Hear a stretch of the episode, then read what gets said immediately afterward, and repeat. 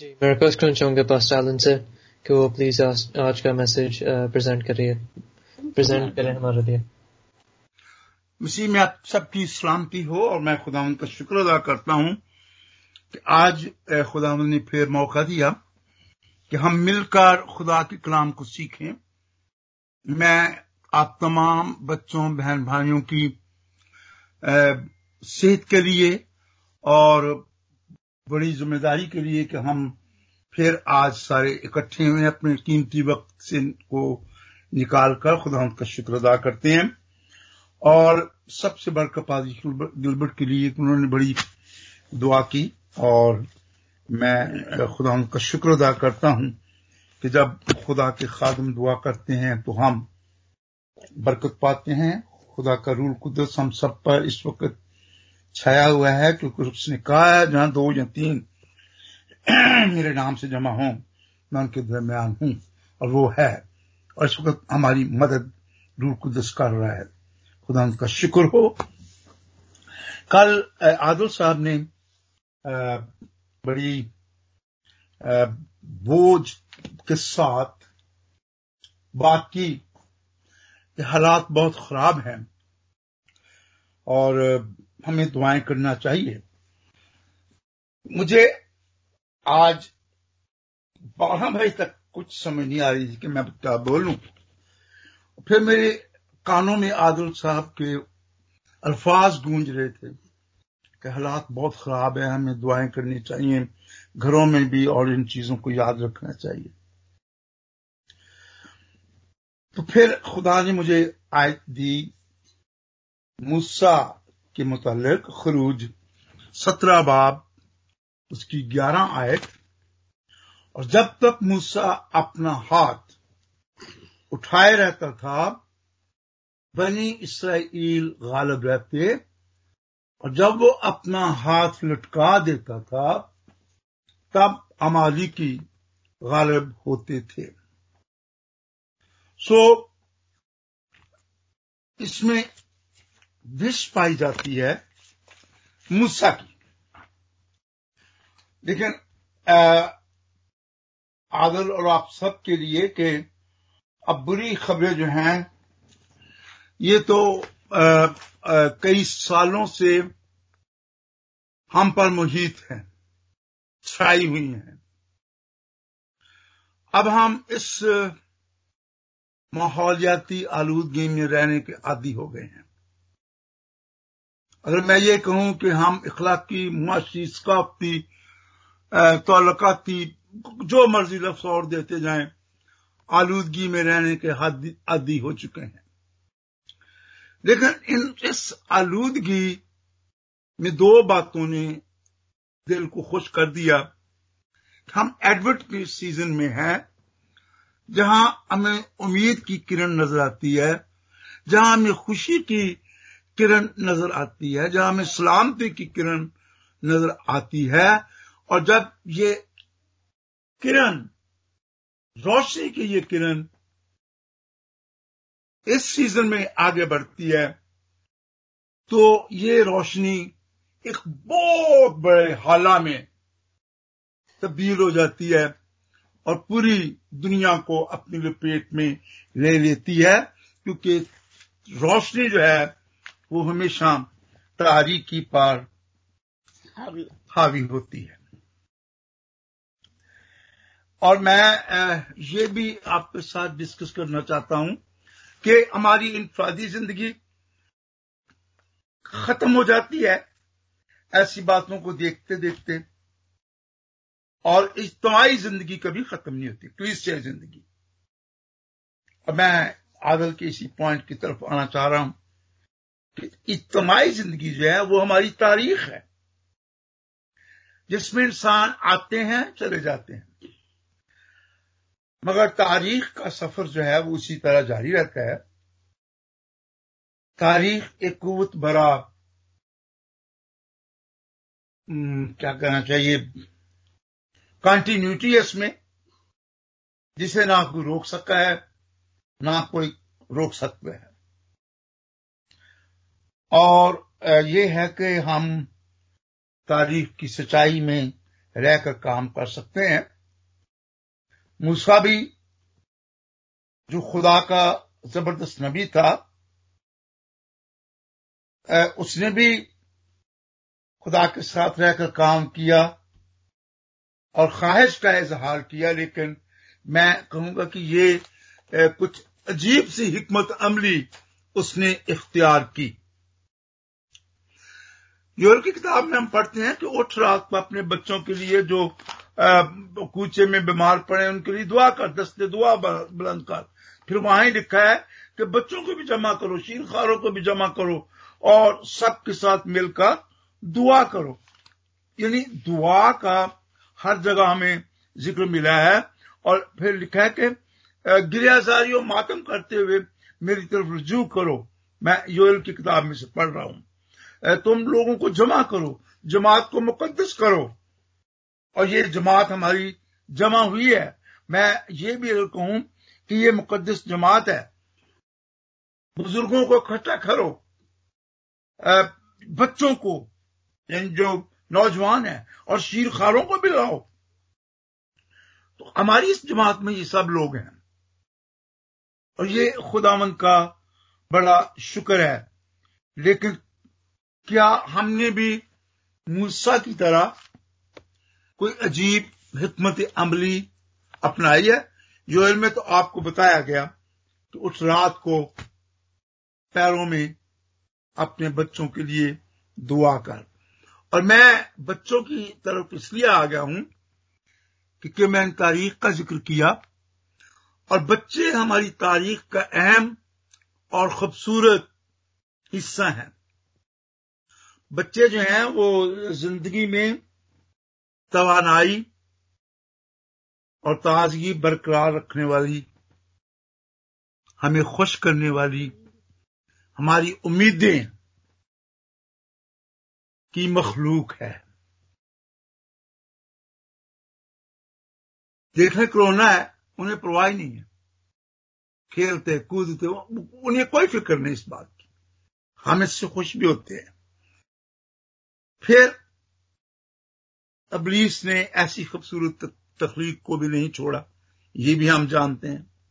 दहशत गर्दों के ज़रिए बच्चे तबाह होते हैं। यहाँ भी, बाहर भी, ये संगदिली, ये बेहसी, ये ज्यादतियाँ, ये जराइम हम देखते हैं। और वाकई दुनिया बहुत खराब है। मेरा ख्याल है कि आदिल ने इन बातों का तजिया करते हुए ये कहा कि हालात बहुत खराब है, हमें दुआ करनी चाहिए। बनी इसराइल मैं अपने कलाम की तरफ़ अब आता हूँ। बनी इसराइल मिस्र और फिराइन की गुलामी से निकलने के वाक्य को अब तो हज़ारों साल बीत गए हैं। जिसका मुकम्मल बयान आप खरूज की किताब में पढ़ते हैं, और बहुत से लोग इससे वाकिफ हैं, बल्कि ऑलमोस्ट सारे मसीही जो कलाम को पढ़ते हैं। और ये दुनिया की सियासत में इंतहाई ज़बरदस्त वाक्य है, जिसने इसराइल को बहशत कौम ना सिर्फ़ जन्म दिया, बल्कि उनकी शनाख्त भी खुदा ने उनको बख्शी। और अब खुदा उनको और करीब ला रहा है। ये एक ज़बरदस्त और अनहोना वाक्य है। सियासी मुआवजा ही कहा जा सकता है कि वो मिस्र को दर्द मिस्र की दर्दनाक गुलामी से बाहर निकल आए। मैं मैं उसकी और तफसील में नहीं जाना चाहता हूँ कि वो भट्टों पे काम करते थे, वो तशद का शिकार थे। बहरहाल, इतना काफ़ी है। लेकिन वहाँ से निकलकर वो एक शहाना कौम में बदल गए। शहाना कौम में बदल गए। ऐसे मुल्क में आबाद हुए जो कलाम मुकदस के मुताबिक जिसमें दूध और शहद बहता था। मिस्र से आ, से गुलाम मिस्र की गुलामी से खुशहाली के आज़ाद मुल्क तक का सफ़र बहुत कठिन था। क्योंकि खुदा के लोगों के रास्ता में समुंदर आए। चालीस साल ब्याबानों में से गुजरना पड़ा।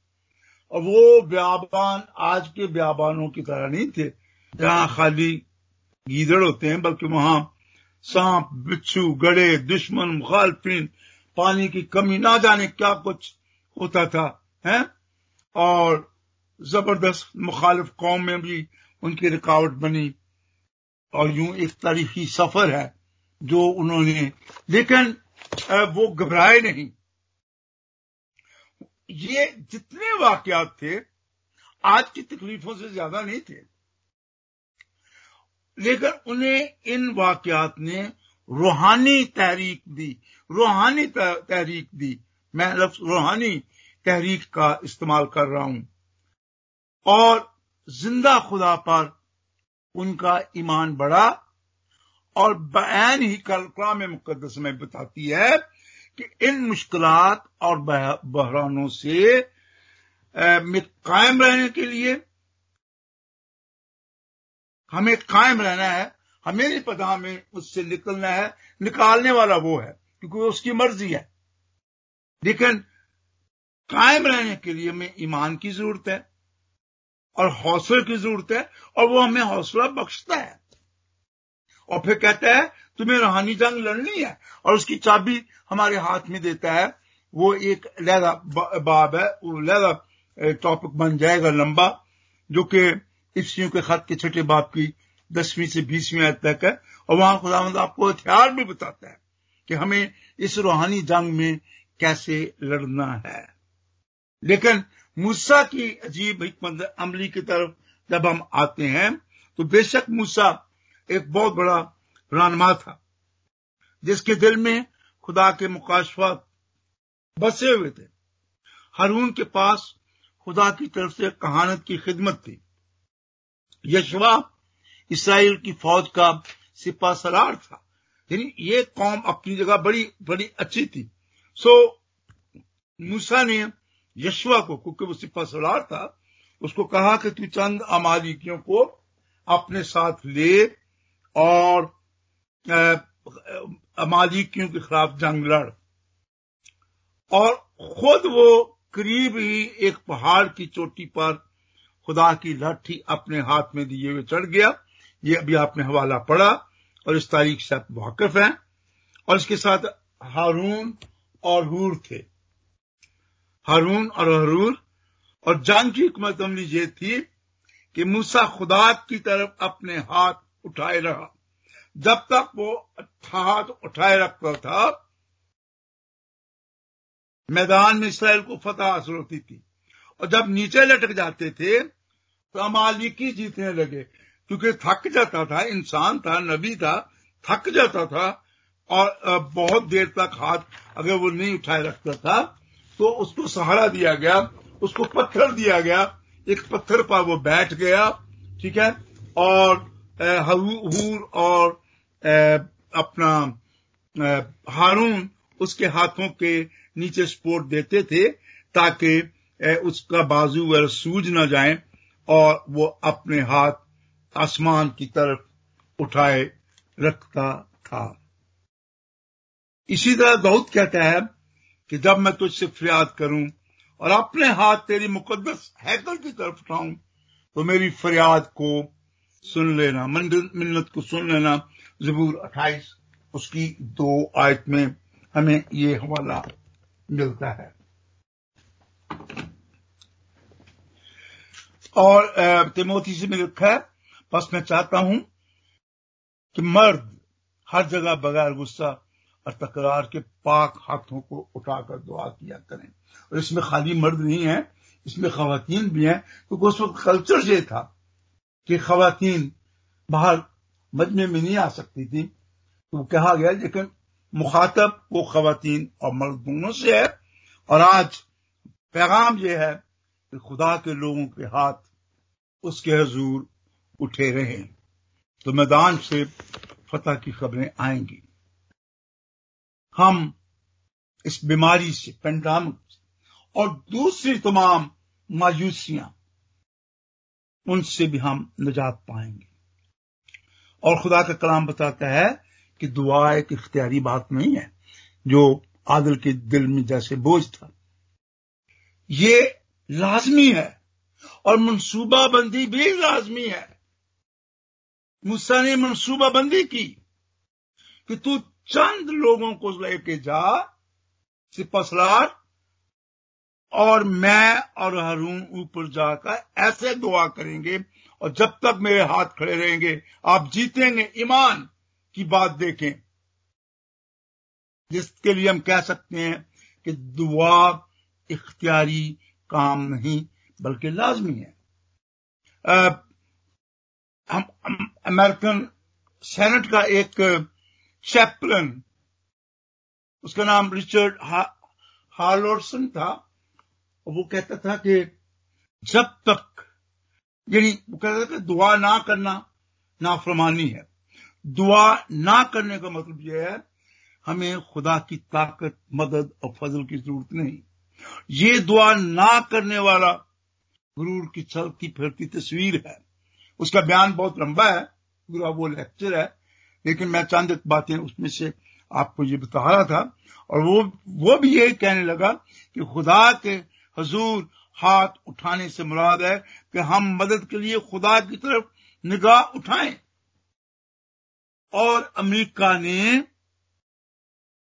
मुरूरी दिखाई और ये दुआएँ बंद हो गई। ट्रंप ने शुरू की थी। मैं सियासी बात की तरफ़ आना नहीं चाहता था। लेकिन वो इसमें चूँकि ज़िक्र आ गया, और लोग अमेरिका अपनी ताकत से फतह पाने की कोशिश करता रहा, और सबसे ज़्यादा अमेरिका ही भुगतता रहा। इसलिए हमें खुदा के हजूर, खुदा की मदद के लिए उसकी तरफ़ हमेशा निगाह उठाते रहना चाहिए। मैं बाइबल के बाहर से हवाले तो नहीं देना चाहता था, लेकिन मेरे दिन में पढ़ते पढ़ते एक बात आई, एल्बर्ट आइंस्टाइन का हमारा अमेरिकी साइंसदान। और वो अपने वक्त की यूनिवर्सिटी, प्रिंसटन यूनिवर्सिटी के डॉक्टरेट के एक स्टूडेंट की ने उससे पूछा, क्योंकि डॉक्टरेट के लिए जो भी थीसिस लिखना होता था, उससे पूछा कि भाई मुझे बताओ मैं किस बात पर लिखूं? कोई नई बात रह गई हो, ताकि मैं उस पर तहकीक करूँ और अपना थीसिस वक्त पर जमा कराऊं? तो आइंस्टाइन का जवाब यह था find out about prayer find out about prayer दुआ पर तहकीक करो। दुआ बहुत लाजमी है। कई पादरी सबान पर कई बड़े बड़े लोग कहते हैं, हमने इतने इतने साल खिदमत की है। उनमें मशहूर अंग्रेज़ मसीही मुबलक जो था, बैक्स्टर, वो कहता है, डेविड शैले अमरीकी पादरी है, वो कहता है कि हमारी मुनादी से इतने लोग तब्दील नहीं हुए। जितने लोग हमारी बेदारी की मीटिंगों से बेदार हुए, दुआओं से बेदार हुए। और डेविड शैले तो ये कहता है कि हर सुबह सोमवार से जुम्मे तक मेरी कलिसिया के लोग इकट्ठे होते थे और सुबह पाँच बजे दुआ किया करते थे।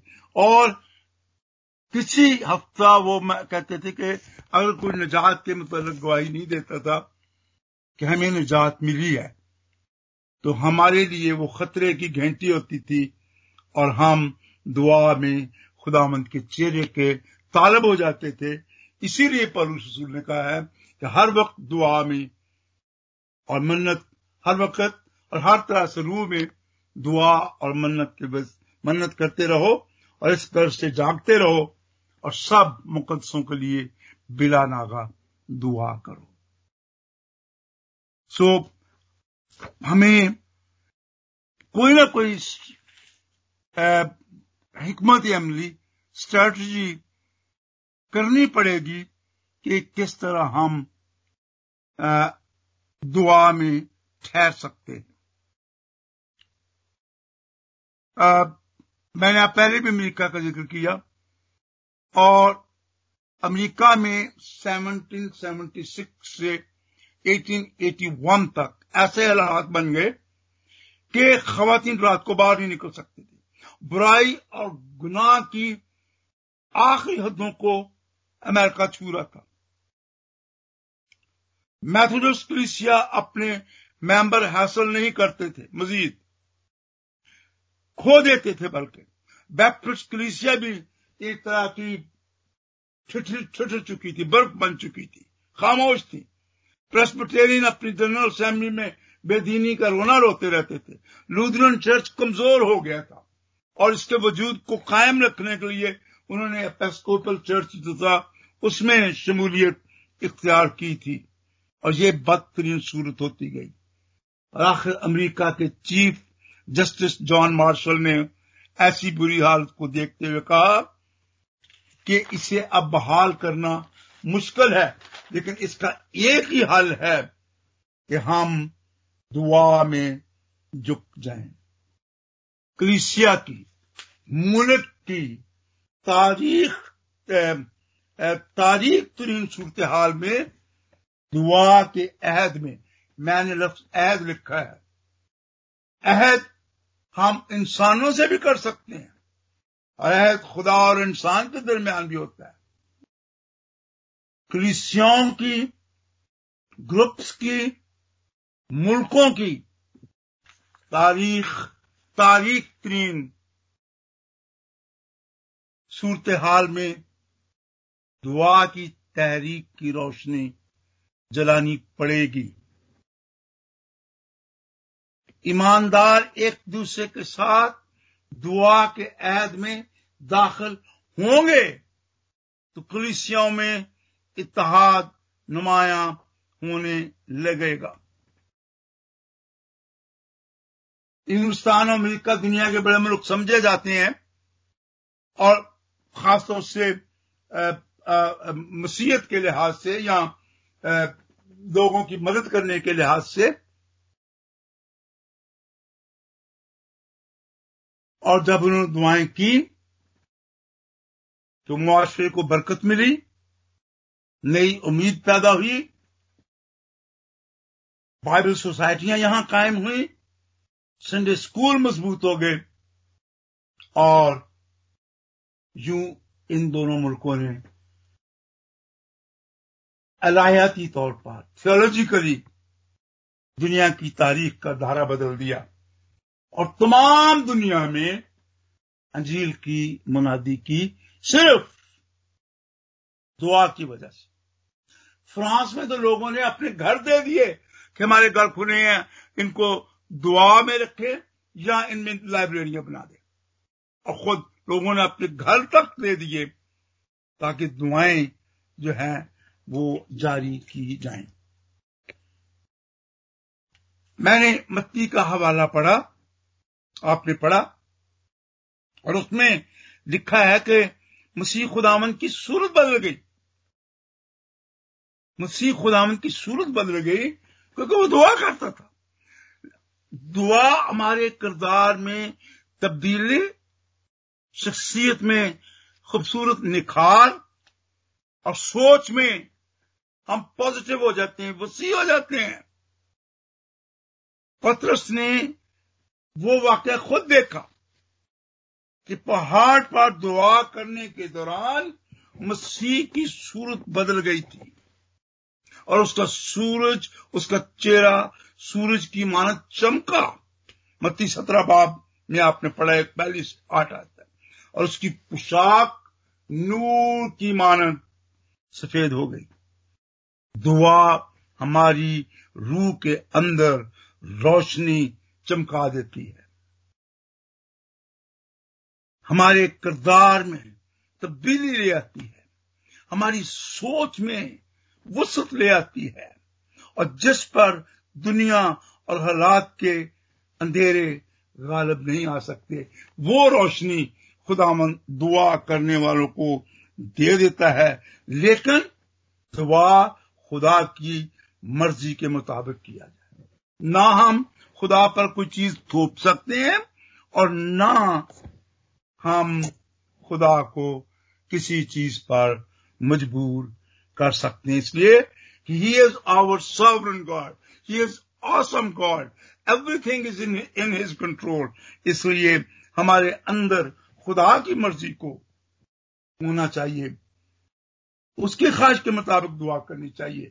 लेकिन जब हम उसकी मर्ज़ी और दुआ, उसके मुताबिक दुआ मांगते हैं तो फिर खुदावन हमें यूना की अंजील में इस बात, इस तरह से बयान करता है कि तुम ने अब तक मेरे नाम से मांगा ही नहीं। मांगो तो तुम्हारी खुशी पूरी हो जाएगी। मांगो तो तुम्हारी खुशी पूरी हो जाएगी।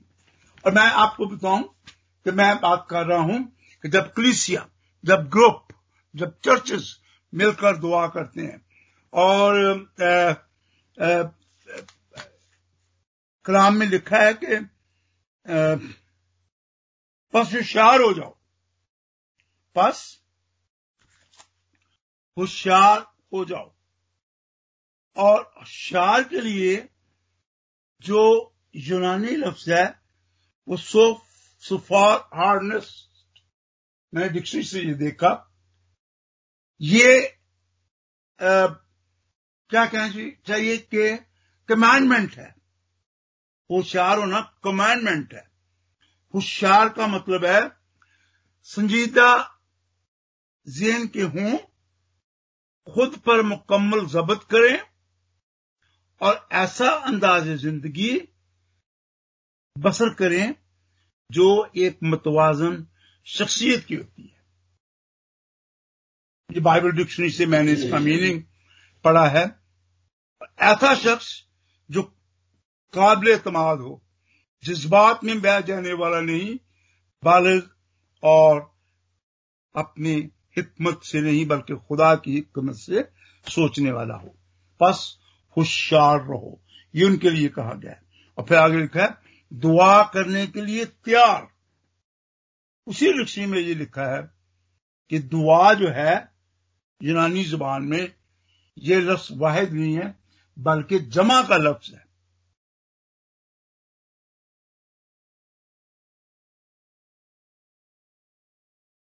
परस्यूकॉस परस्यूकॉस मैं शायद तरफ़ गलत बोल रहा हूँ, लेकिन इसका मतलब है दुआएँ। दुआएँ, दुआ करने के लिए तैयार, दुआएँ। और त्यार के लिए जो लफ्ज यूनानी में इस्तेमाल हुआ, वो भी हुक्म है। यानी दुआएँ करने के मकसद के तहत ईमानदार चुकन्ना रहे, तमाम हालात का जायजा लेकर कोई गलती ना करने वाला हो जिससे बुरे नतज निकलते हों। मोहतात गुनाह के और माहौल से आज़ाद रहने वाला हो।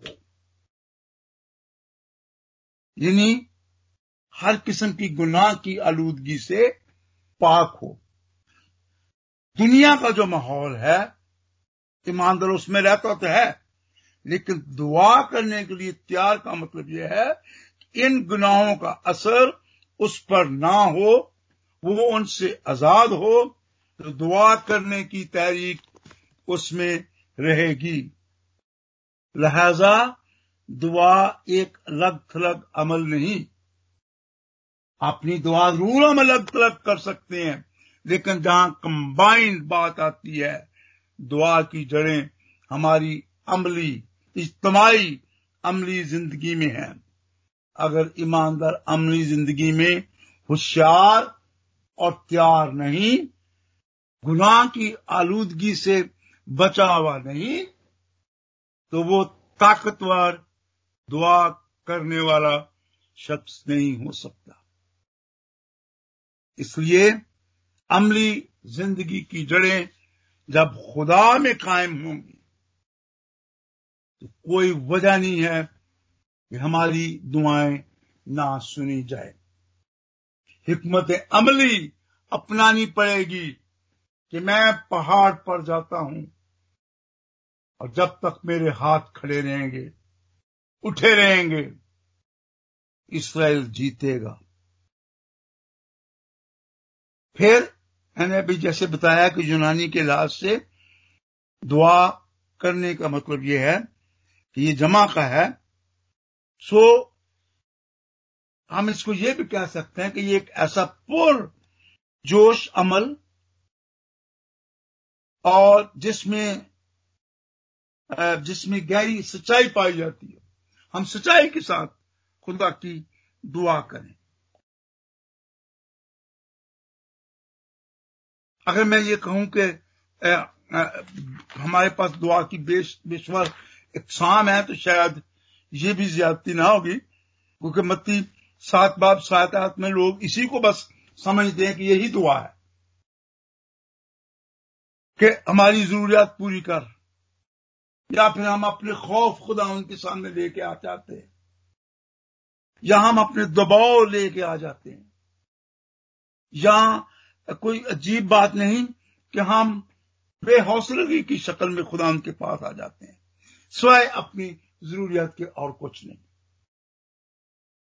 आप सबने वो मिसाल सुनी होगी तो खुदा ने एक दिन कहा कि ये तराजू है, इसमें अपनी दुआएँ डालो, शुक्रगुजारियाँ भी और मिन्नतें भी।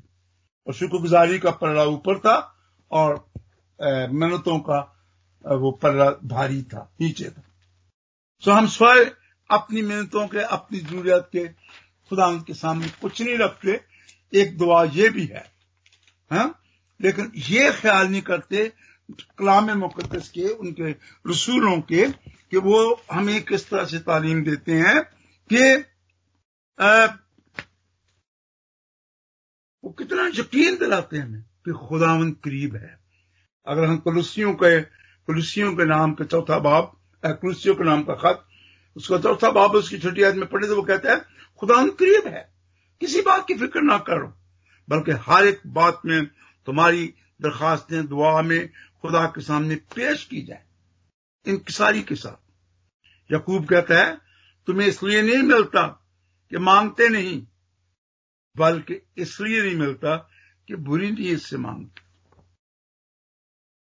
बस, अपनी फ़िक्र है, और वही रखते हैं खुदा के सामने। फिर शुक्रगुजारी की दुआ। मैं ये दुआ की इकसाम बता रहा हूँ कि हमारे पास बेशुमार दुआएँ हैं, लेकिन हम सिर्फ़ मोमबत्ती सात बाप और उसकी सात आयत पर दुआ करते रहते वो काम जो खुदा ने किए हैं। हमें पता ही नहीं है, शुक्रगुजारी करनी का की है। हम खुदा शुक्र करते हैं, मेरा बच्चा बीमार था, वो ठीक हो गया।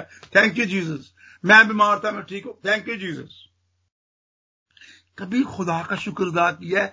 खुदा हम तुमने कायनात बनाई है, ताकि हम उसको देखें, हमारी आँखें तरोताजा हों, हमारे दिल खुश हों, कि कुछ हमें खुश देखना चाहता है, और तूने हमारी खुशी की खातिर ये कायनात कायम की है।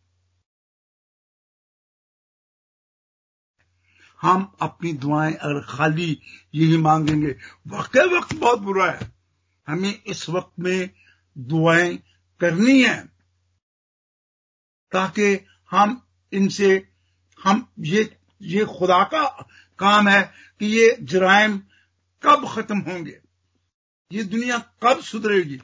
लेकिन हम ये तो कर सकते हैं कि खुदा हमें इसमें बचाए। लेकिन क्या हम सिर्फ़ अपने लिए दुआ करते हैं? क्या कभी उसकी शुक्रगुजारी करते हैं? खुदाम तूने में निजात दी। मैं मैं मैं बड़ी दिलेरी के साथ इसको कह रहा हूँ। हमें पता नहीं होता हम काय की शुक्रगुजारी करें? हमें बिल्कुल पता नहीं कि हम क्या की शुक्रगुजारी करें। क्या हमने कभी खुदा की निजात की, शुक्रगुजारी की दुआ की है? क्या ये दुआ की है कि खुदा तो पाकिजा खुदा है, तूने मुझे भी पाकिजा बना दिया है, अपने कुम से उस उम्मीद के लिए, जिस एडवेंट में से हम गुजर रहे हैं, कि हमारी उम्मीद तुझ पर है, और हम तुझ ज़िंदा खुदा को मानने वाले हैं, शुक्रगुजारी कभी की। रूल कुदस के लिए कलाम मुकदस के लिए, जो हमारी ज़ुबान में, हमारे हाथों में है, शुक्र खुदा के कलाम का कहत नहीं है।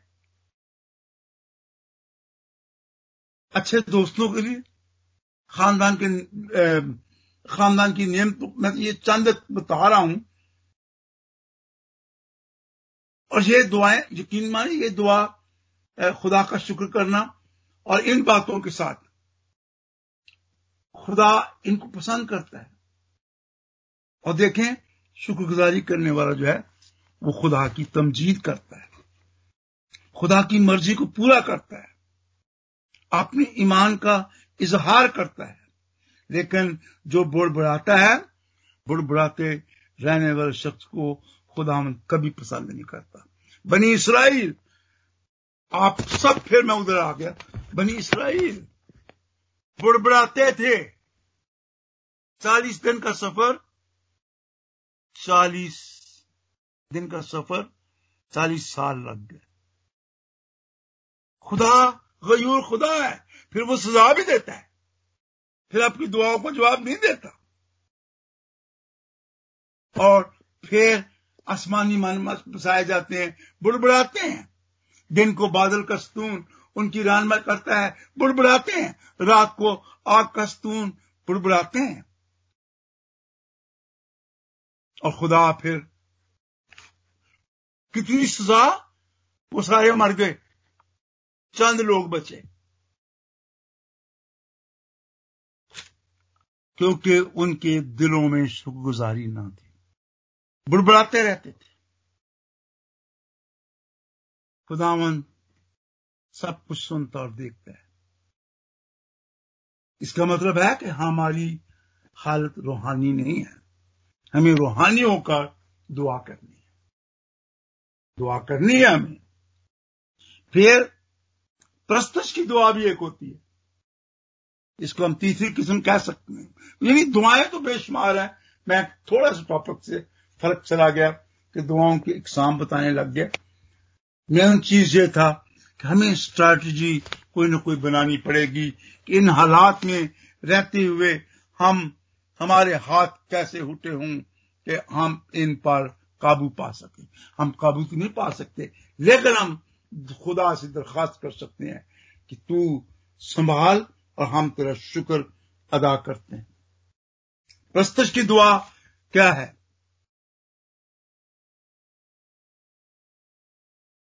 अबरानियों रोमियो के बारहवें बाब में लिखा है अपने बदन ऐसी कुर्बानी होने के लिए पेश करें जो खुदा के पसंदीदा है। फिर लिखा है खुदामद अपने लिए ऐसे प्रस्ताव ढूंढता है जो रूह और सच्चाई से उसकी प्रस्तुत करते हैं। जिसाया कहता है, जो कुदूस कुदूस कुदूस रबल फौज कहकर पुकारते हैं, खुदामंद उनकी तरफ़ मुतवजो होता है। लेकिन रूहानी तौर पर वो पाक साफ़ प्रस्तुष दुआ में ताकत और रोशनी भर देती है। और आप देखें, कई चर्चेज ऐसे हैं जिनकी क्वायर इतने जोश से गाती है, दुआ की खातिर कर ये नहीं कि भाई हम क्वायर में खड़ी है और हमारी तारीफ़ की जाए। नो और वहाँ पर रूल कुदस काम करता है। खुदा के खादम बोलते हैं। फिर यही दुआ रफाकत की दुआ भी। एक दुआ रफाकत की दुआ भी है। जिसमें जिसमें ईमानदार खुदा की हजूरी में रुके रहते हैं। हमारे रिग्रोड में होल नाइट प्रेयर होती थी। लेकिन ऑर्गेनाइजर्स पाँच सात और पाँच चार और लोग आखिरी वक्त में रुके रहते थे सुबह दो तीन बजे तक चर्च भरा होता था हम थक जाते हैं ठीक है अच्छी बात है होल नाइट नहीं जागा जा सकता लेकिन जो दूसरे पंद्रह बीस लोग जाग रहे हैं क्या आप उनके साथ रफाकत नहीं रख सकते मैं बुज़ुर्गों का तो बात मानता हूँ लेकिन कई नौजवान आते हैं गीत एक दो गाए चले गए चलो टाइम पास हो गया घर से बाहर है।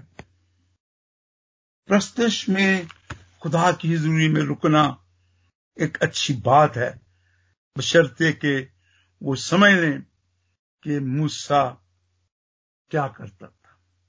लोग अपने हीरोज को नहीं समझ पाते। जब हम खुदा की रफाकत में रहते हैं तो जिस तरह यस्सु की शक्ल बदल गई। रौनक कहा गई चेहरा चमक उठा। मूसा जब पहाड़ से नीचे उतरा तो चेहरा खुदा की रफाकत में रहने की वजह से चमक रहा था। हालाँकि खुदा को वो देख नहीं सका। सिर्फ़ बातें करके आया था वापस। अब सब जानते हैं। हाथ में दस तख्तियाँ थी, जिन्हें हम दस काम बोलते हैं।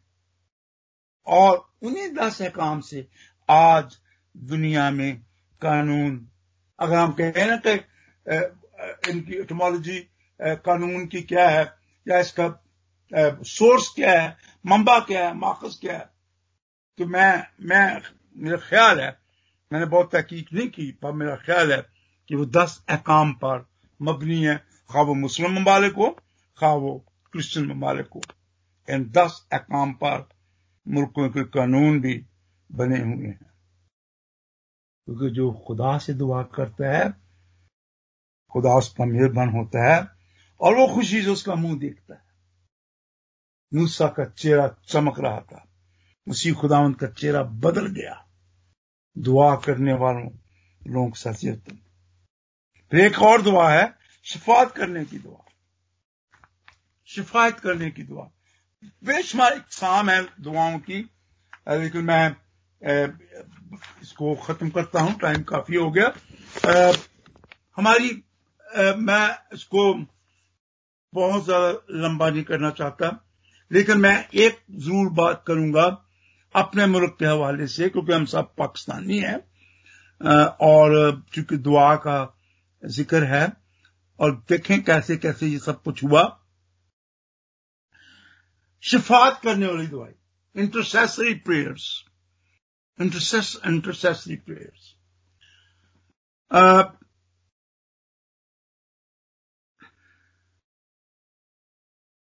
मेरा ख्याल है कि कोई भी खादम खुदा की उन अजमतों को नहीं छू सकता जब तक उसको शिफायत इंटरसेसरी दुआएँ करने का मुकाशफा ना मिले। हमारे अपने मुल्क के शहर सियालकोट की बात है। आप सब जानते हैं, मैं कोई नई बात नहीं करने लगा। हमारे शहर सियालकोट में, जहाँ खुदा ने अमेरिका से जॉन हाइड, उनका नाम था जॉन हाइड, ये अठारह सौ पैंसठ से 1912 तक की बात है। उसका नाम बाद में दुआगो हाइट पड़ गया। और वो सिर्फ़ सफायती दवाएँ करता था और उसकी सफायती दवाओं से हिंदुस्तान और पाकिस्तान दुनिया भर में कितने गहरे वसी और कितने देर पा मुल्क बन गए।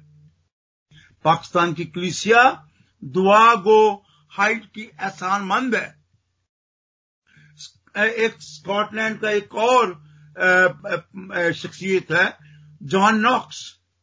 जो प्रोटेस्टेंट इसलाह पाकिस्तान का एक रहनमा था। और स्कॉटलैंड में प्रेस्बिटेरियन चर्च का वो बानी था। और वो उसको भी खुदा ने शफायती कुवत दी थी, शफायती दुआएँ करता था, और शफायती दुआएँ कहे रातों को उठकर दुआ करता था। रातों को उठकर दुआ करता था और कहता था आए खुदा, मुझे स्कॉटलैंड दे दे, वरना मैं मर जाऊँगा। अब स्कॉटलैंड का मतलब नहीं कि वो उसका बादशाह बनना चाहता था। क्रिसिया के लिए दुआ करता था। ये उसकी शफात थी। और पंद्रह में जॉन नॉक्स जब मरा तो स्कॉटलैंड की कलिसिया मुकम्मल तौर पर बदल चुकी थी। वहाँ कैथोलिक चर्च था कैथोलिक थे। और कैथोलिक में से उसने प्रेस्बिटेरियन चर्च बनाया। और वहाँ की पार्लियामेंट ने प्रोटेस्टेंट तालीमत को कबूल कर लिया था। ये भी हो गया।